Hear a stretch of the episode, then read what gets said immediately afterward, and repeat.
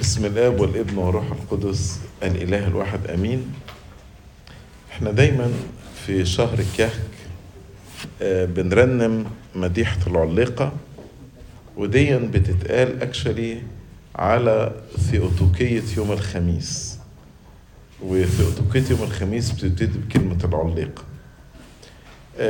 وفي ذهننا يعني انا لو سألتكم ايه معنى العليقة كلكم هتقولوا العليقة تشبه للعذراء، والنار تشبه لسيد المسيح نار اللاهوت، وزي ما المسيح حل بلاهوته في بطن العذراء، والعذراء لم تحترق بنار لاهوت المسيح، عشان كده العليقة مشتعلة بالنار ترمز للعذراء حامل المسيح.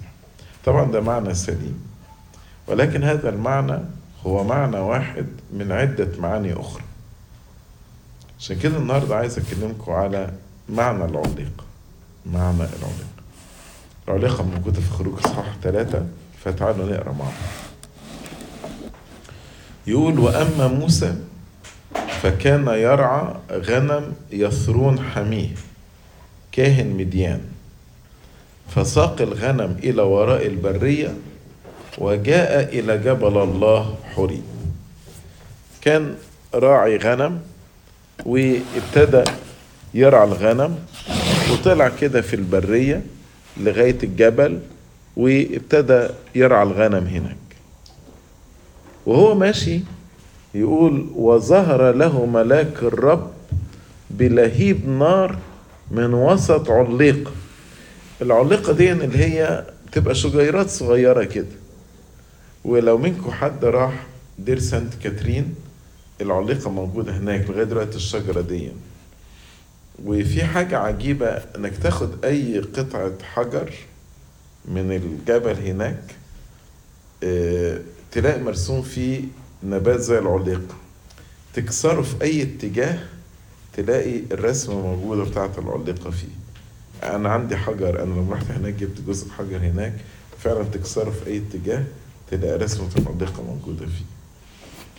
فشاف كده عبارة ليتل بوش كده وشجيرة صغيرة، ودي موجود منها كتير، لو تزوروا صحراء سيناء موجود منها كتير الشجيرات دي. ولقى في نار، والنار ما بتحرقش العليقة، فعرف على طول ان دي رؤية إلهية. مش كده يقول: وظهر له ملاك الرب. بالانجليزي ملاك الرب هتلاقوا كلمة ملاك انجل اي كابيتال، يبقى اذا كلمة ملاك هنا مش معناها واحد من طغمة الملايكة، انما كلمة ملاك معناها رسول. يعني الله الاب ارسل اقنوم الابن علشان يظهر لموسى النبي، فكلمة ملاك مش واحد من طغمة الملائكة لكن معناها مرسل يعني. فنظر موسى بص كده، وإذا العليقة تتوقد بالنار والعليقة لم تكن تحترق. منظر عجيب، شجيرة كده مولع فيها نار وما بتتحرقش. فقال موسى: أميل الآن لأنظر هذا المنظر العظيم، لماذا لا تحترق العليقة؟ خد قرار انه هيسيب الغنم على جنب، وكلمة اميل الان يعني هسيب اللي انا بعمله وهتفرغ عشان ابص للعليقة دي ليه ما بتتحرقش. خلوا بالكم عشان اول آية هقف عندها آية 4، يقول: فلما رأى الرب انه مال لينظر ناداها الله من وسط العليقة وقال: موسى موسى، فقال: ها أنا. تعالوا نقرأ الآية دي. فلما رأى الرب أنه مال لينظر ناداه. طيب معنى كده إن هو لو موسى ما كانش مال لينظر كان ربنا هيناديه؟ كان هيناديه ولا مش هيناديه؟ كانش هيناديه. هنا بيقول: فلما رأى الرب أنه مال لينظر ناداه من وسط العليقة. ودي أول نقطة عايز أقف عليها. كيف حياتنا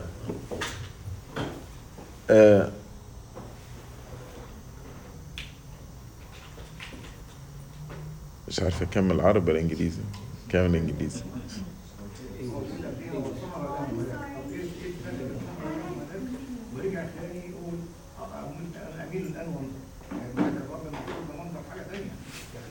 لا ما هو لما شاف النار عرف ان دي رؤية، ان ده ملاك ربنا الى اخره. وبعدين موسى هو اللي كتب سفر الخروج، فربما آية 2 دي بتلخص اللي هيحكيه بعد كده، يعني ان في رؤية ظهرت له وبعدين بيشرح بقى ايه اللي حصل.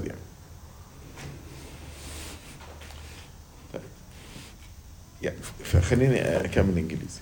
So when the Lord saw that he turned aside to look, God called to him from the midst of the bush and said, Moses, Moses. So if Moses did not decide to turn to look, God wouldn't call him by his name. In our life, we need actually to make a decision to turn aside, to leave our work, to leave our responsibilities, to leave the sheep and the flock of Jethro, as Moses did, in order to look for the great sight. For example, what's the great sight? Every liturgy, we have God on the altar by his... We have God on the altar. Behold, Emmanuel, our God, is with us today on this table. So actually, we need to turn aside to go to the liturgy. If actually God, when God sees us, put aside our responsibility and we give our undivided attention to Him, then God will call us by our name. And then God will reveal His mystery to us. Many times we are busy. Why you don't pray? You are busy. Why you don't come to the church? You are busy. Why you don't read the Bible? You are busy. But as long as we are busy, as long as we don't give our undivided attention to the Lord, as long as we don't have time for Him, we will never actually have this personal relationship with God, and God will never call us by our name as He did with Moses. But Moses said, here I am, and was about actually to approach the burning bush. But God told him, no. It is not enough for you to turn aside. There is something else you need to do before I reveal my mystery to you, before I explain to you the mystery of the burning bush. As we read in verse 5.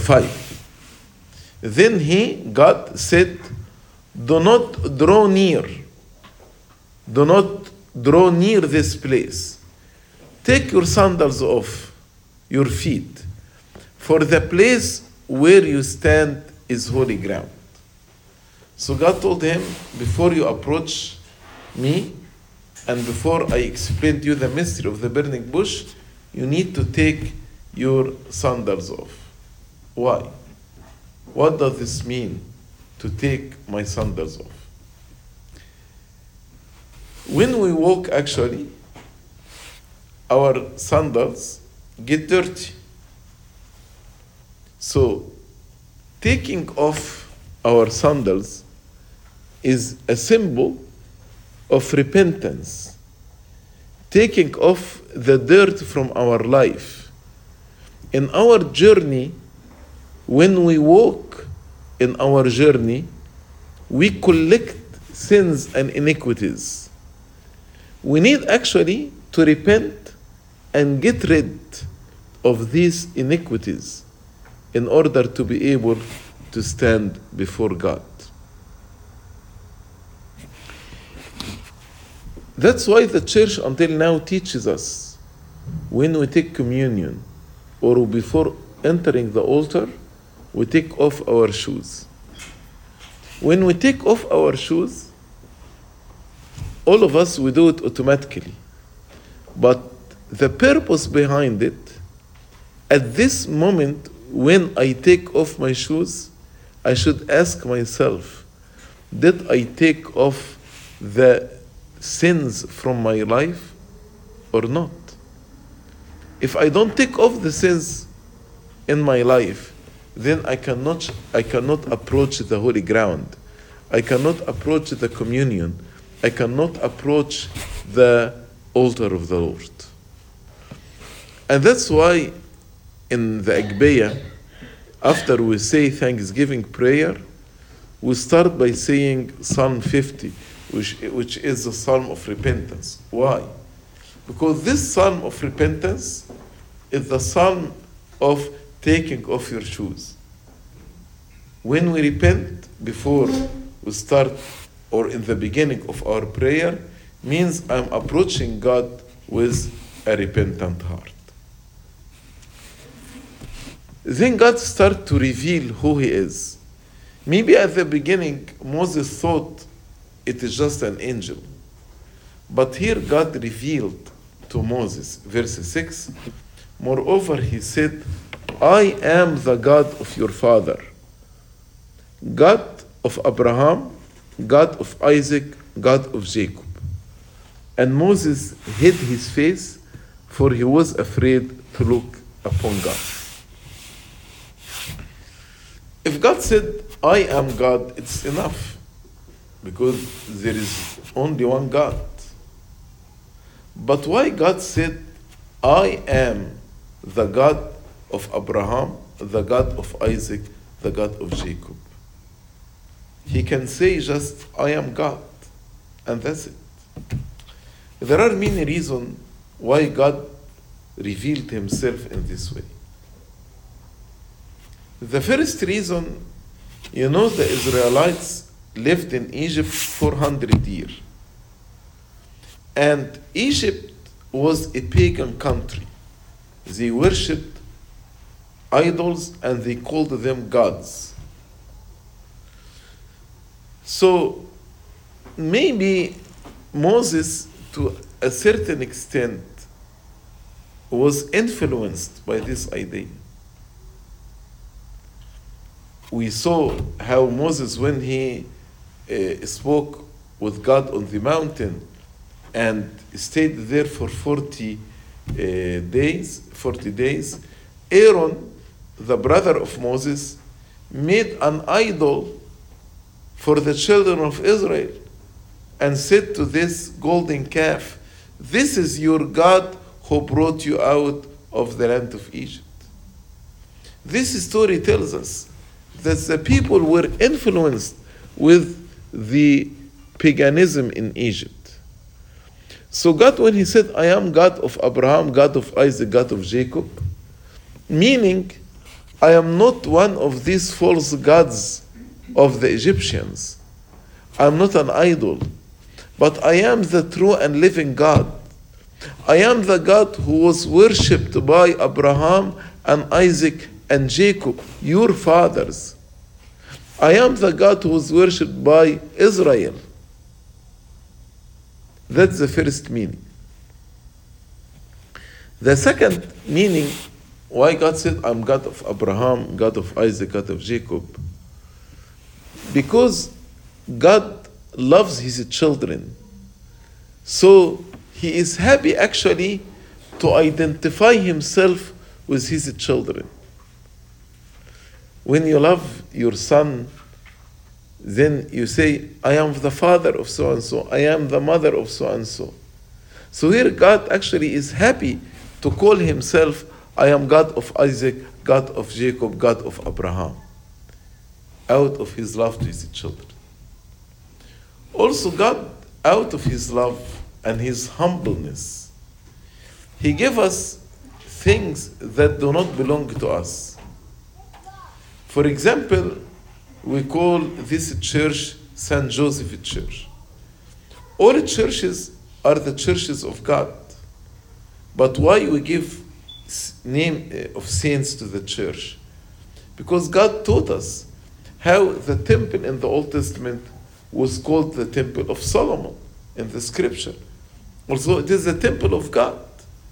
But God is happy actually to give names to things belonging to Him and to give the names of His children on these things, to put their names.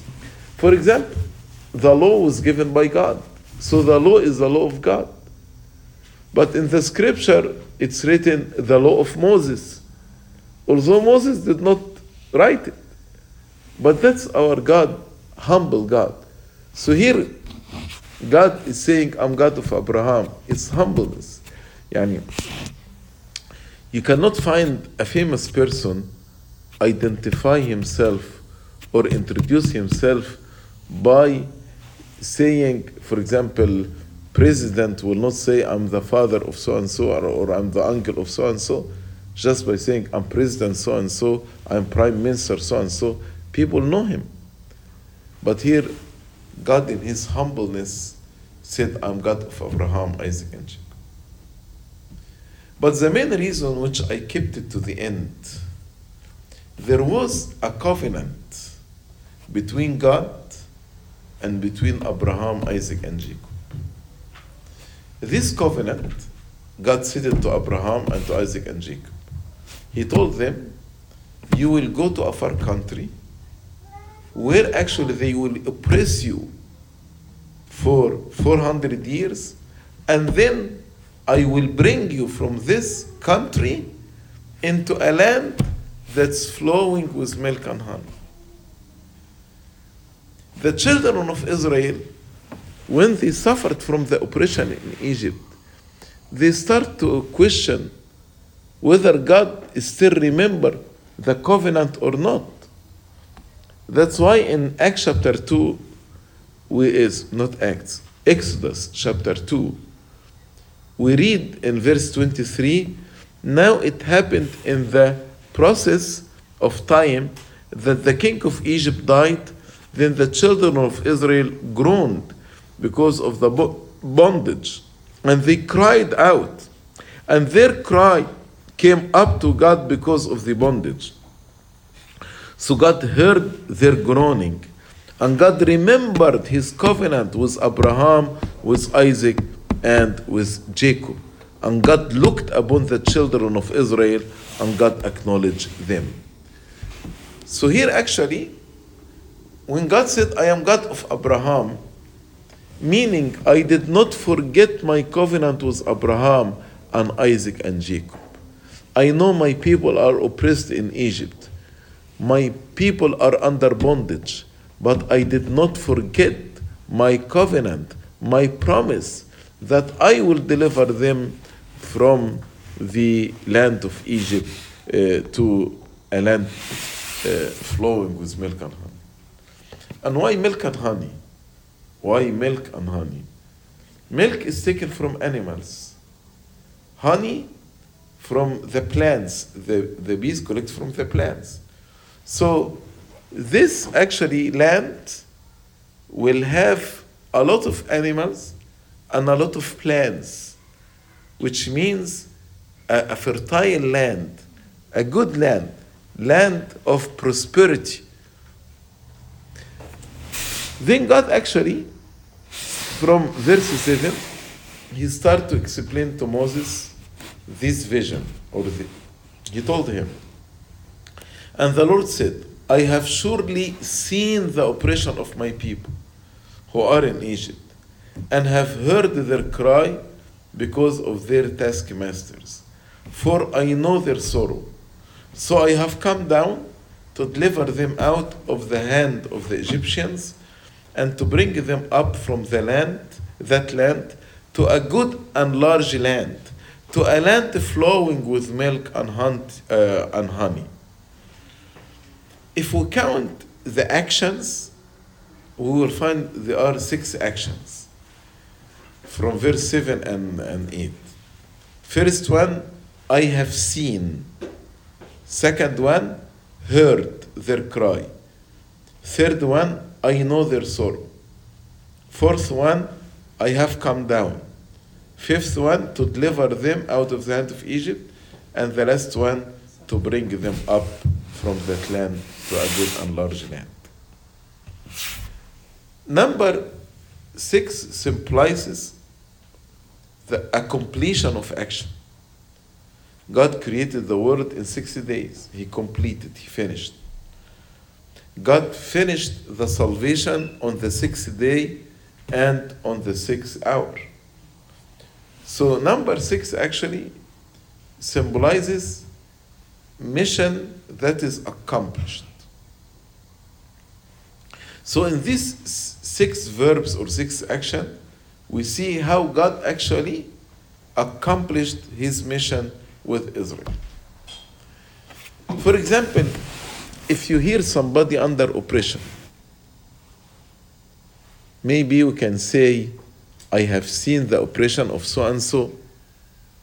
Maybe I can say, I heard his cry. Maybe I can say, I know his suffering. And then most of us will stop here after these 3 actions. Yes, we know they are killing Christians in Ethiopia now.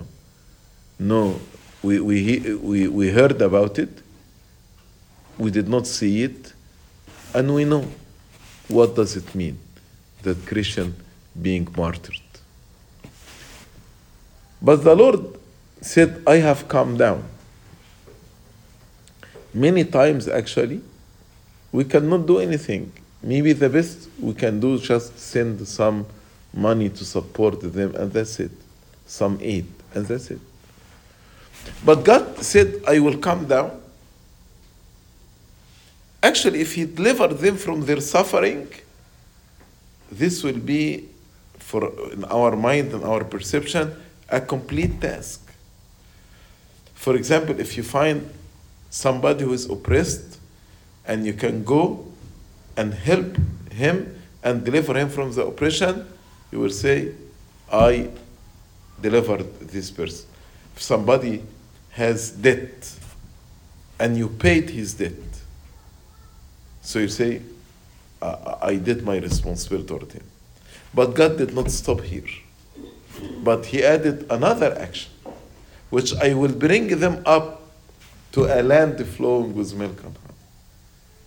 So God did not stop at delivering Israel from the oppression of the Egyptians. But he added, I will give them inheritance in a land flowing with milk and honey. That's a complete action of God. That's how God accomplished the mission to the end. I have seen, I have heard, I know their sorrow, I will come down and I will deliver them and bring them up. We need to trust God that when we put our life in his hand, then he actually will do a finished and a complete work.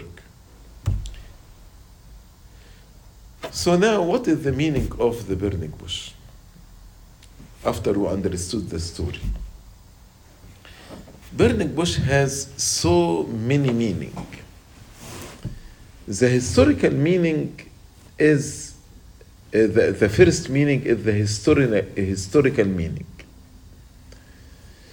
This little bush symbolizes the Israelite, this minority among the Egyptians. And the fire symbolizes the oppression of the Egyptians. But why the bush was not consumed by the fire? Because God is there. So God wants to say to Moses, yes, I know my people are oppressed by the fire of the Egyptians. But don't be afraid. They cannot consume them. As much as they are persecuted and oppressed, but I am with them. as much as they oppressed them, they flourished and they grew. Many times when we hear about persecution of Christians, we become anxious and we question, where is God? Yes, the fire is around us. The fire of persecution is around us. But don't be afraid. God in our midst. And as long as God in our midst, the fire will not consume the bush. Persecution of Christians never ever ended Christianity. Rather, made Christianity spread all over the world. Maybe some of you can say, fire represents the Holy Spirit. Fire represents the divinity. So how can fire be a symbol of divinity, symbol of the Holy Spirit? Our God is a consuming fire. And at the same time, we say fire is the oppression by the Egyptians. In the Bible, many symbolism or many symbols can be a symbol of something and symbol of something exactly the opposite of the first thing. For example, the lion. The lion can be a symbol of Jesus Christ, the lion who came from the tribe of Judah. But St. Peter said, the devil is like a roaring lion. So the lion can be a symbol of the Lord Jesus Christ and a symbol of the devil. So we understand it based on the context. Another example, the yeast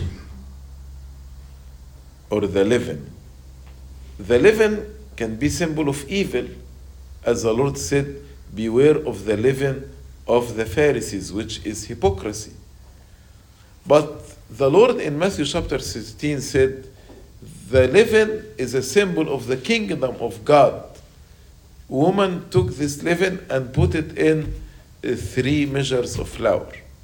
So the leaven can be a symbol of the kingdom of God in its spread, and the leaven can be a symbol of hypocrisy in its deceiving, because it gives impressions bigger than what it is. So the fire can be a symbol of divinity, and as fire can be a symbol also of the oppression of the Egyptians. So that is actually the historical meaning. The second meaning is the prophetic meaning. The prophetic meaning. The bush symbolizes the world, the human being living in the world. And the fire represents the oppression by Satan. After the fall of Adam and Eve, all of us, we became under the bondage.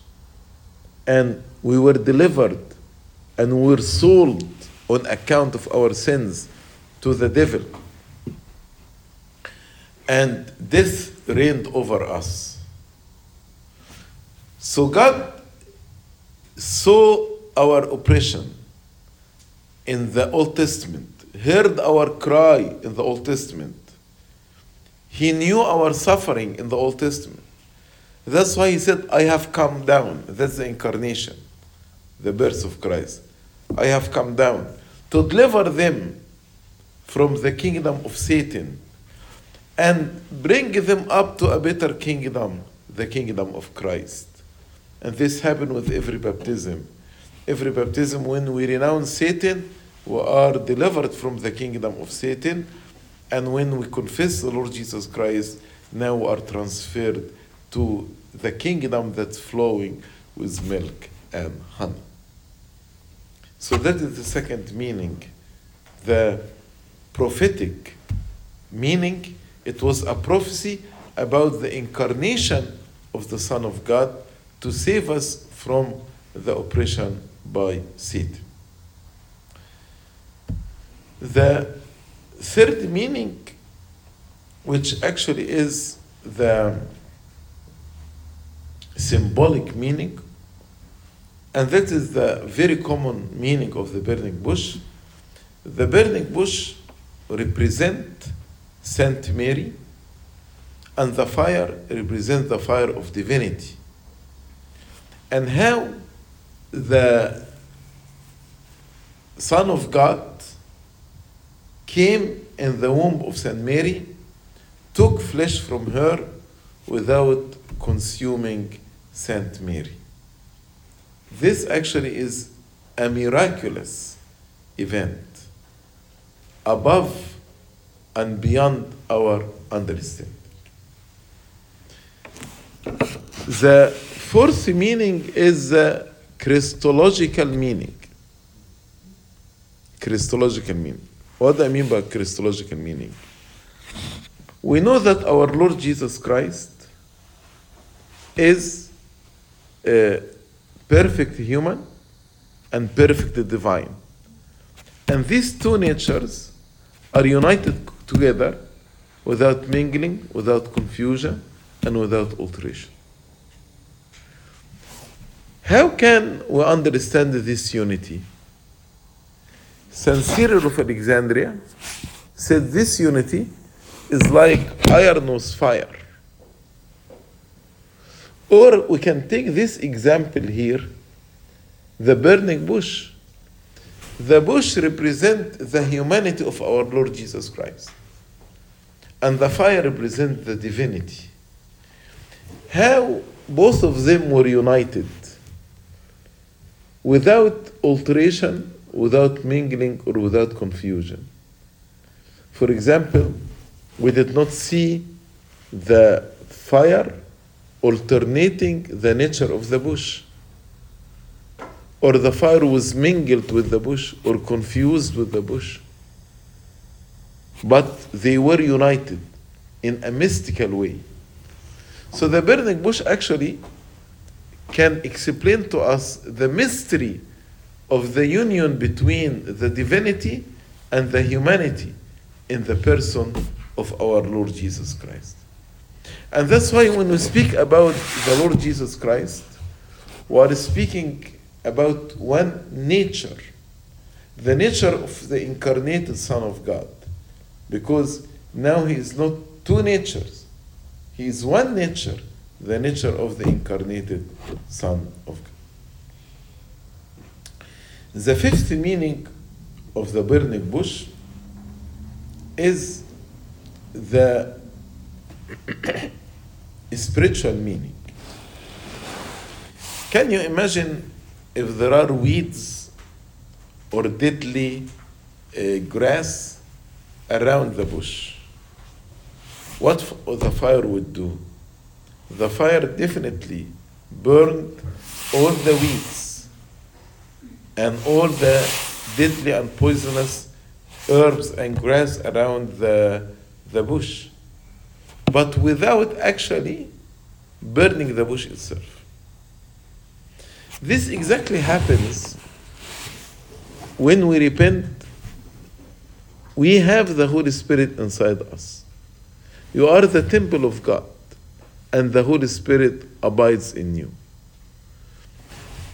And as we read in Hebrews chapter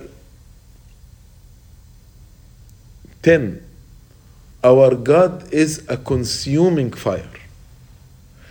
Consuming not to us, but God will consume our impurities. God will consume the deadly and poisonous herbs in our life. That is the purification work of the Holy Spirit in our life. How the Holy Spirit purifies and cleanses.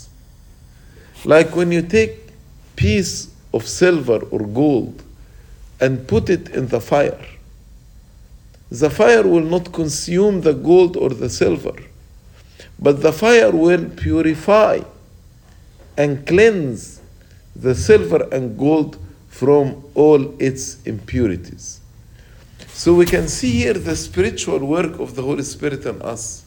how this fire consumed and cleansed all the area from the deadly herbs, but did not consume the bush itself. The last meaning, which I kept it too late to be the last one, the fire represent what? The fire represent love.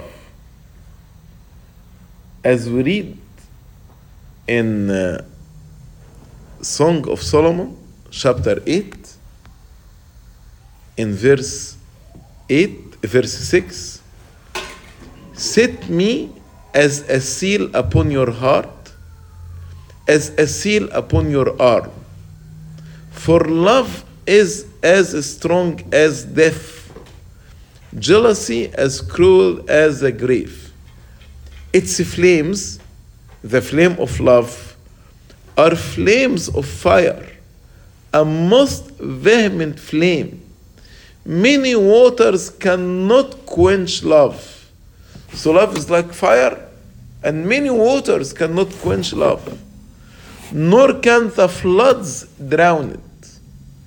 So even if there is fire, the fire of love, the floods will not quench or stop.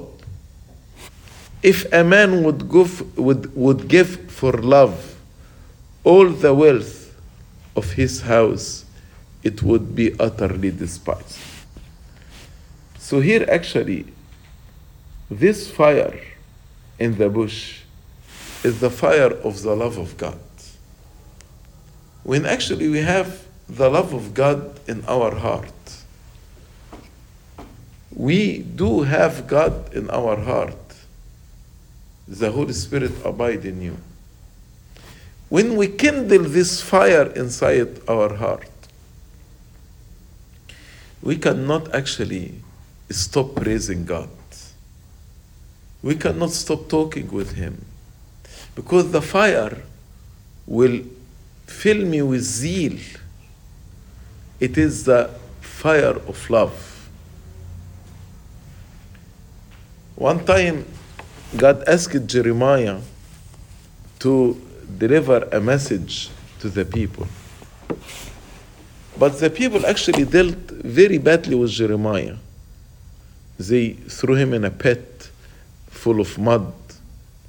So Jeremiah decided not to say the prophecy to the people in order to spare himself some trouble and some suffering. But he said, the word became like a fire within me. I could not withhold it. So finally, because of this fire, he went and delivered the message. If we keep the word of God inside our heart, it will be like a fire. And I cannot sin because of this fire. The fire will rebuke me, will convict me. I'll be like Joseph, saying, how can I commit this great wickedness and sin against God? If we have this fire inside our heart, we will not delay or postpone any prayer. But the longing to God will be like a fire. So we'll wake up very early in the morning just to speak to God. We will wake up in the middle of the night. How can I sleep for 6 hours or 7 hours without talking to God? I will wake up in the middle of the night to speak to God. David used to do this. And all the day, this fire will make me in communication with God. Maybe we are surprised at how David praised God 7 times every day. How before the morning watch, he used to wake up early to praise the Lord. How in the middle of the night, he used to wake up to praise the Lord. It's because of this fire. The fire of the love of God. We read about Saint Arsenius. He used actually to stand in prayer from sunset to sunrise. Almost 12 hours. How can he did this? What are the words? What was his talk with God? It is this fire. The fire that was burning inside his heart. Augustine, before his repentance, actually, he was very laid back. Even he saw the tears in his mother's eyes. But even these tears did not move him. Until he allowed this fire of love to burn within his heart. Then Augustine, his life was completely changed and transformed. And if you read the Confession of St. Augustine, you will see how this fire was burning inside his heart. And he said, "You created us yourself and will be restless until we find ourselves in you." And he said, "I sat on the top of the world when I desired nothing from the world." So when God actually appeared like a fire to Moses in the burning bush, and this fire united with the bush, he told him, people who allow themselves to be united with me, their heart will be full of this fire, the fire of love. That's why Moses described this scene as the great sight, the great sight. So now we can see there are more than one meaning for the burning bush. The historical meaning, the prophetic meaning, the symbolic meaning, the Christological meaning, the spiritual meaning, and also the meaning of love. How this scene actually reflects to us the love of God. While actually these days we are fasting and singing this lovely song, The Burning Bush, seen by Moses, we need actually to reflect on this deep meaning of this beautiful vision.